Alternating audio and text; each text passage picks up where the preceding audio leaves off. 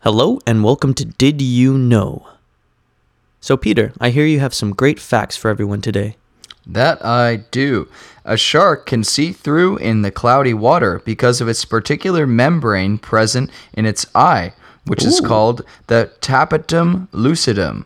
The This tapetum feature lucidum. helps a shark to see prey in the murky water. Wow, so they have like a s- they, so they have special sight.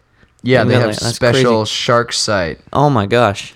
Maybe that's why their eyes look so ominous. Their eyes also have like whenever they attack, they have a protective membrane that goes over their eyes because you know they're attacking face first.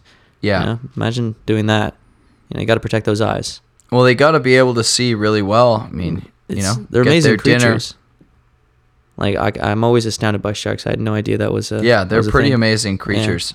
That fact again is a shark can see through in the cloudy water because of its particular membrane present in its eye called tapetum lucidum.